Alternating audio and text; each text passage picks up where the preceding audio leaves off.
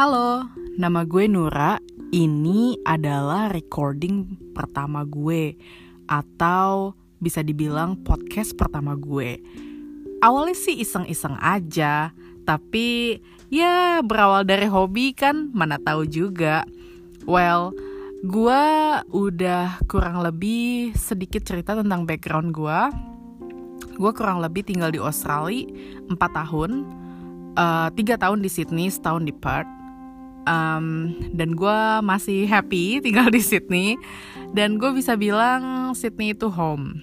Anyway karena gue bisa ngedapetin banyak hal yang mungkin di tempat-tempat lain gak ada gitu. Oke jadi ini um, intro gue kali ya. Oke deh. Dan di podcast yang lain-lainnya bakalan ngebahas tentang banyak hal.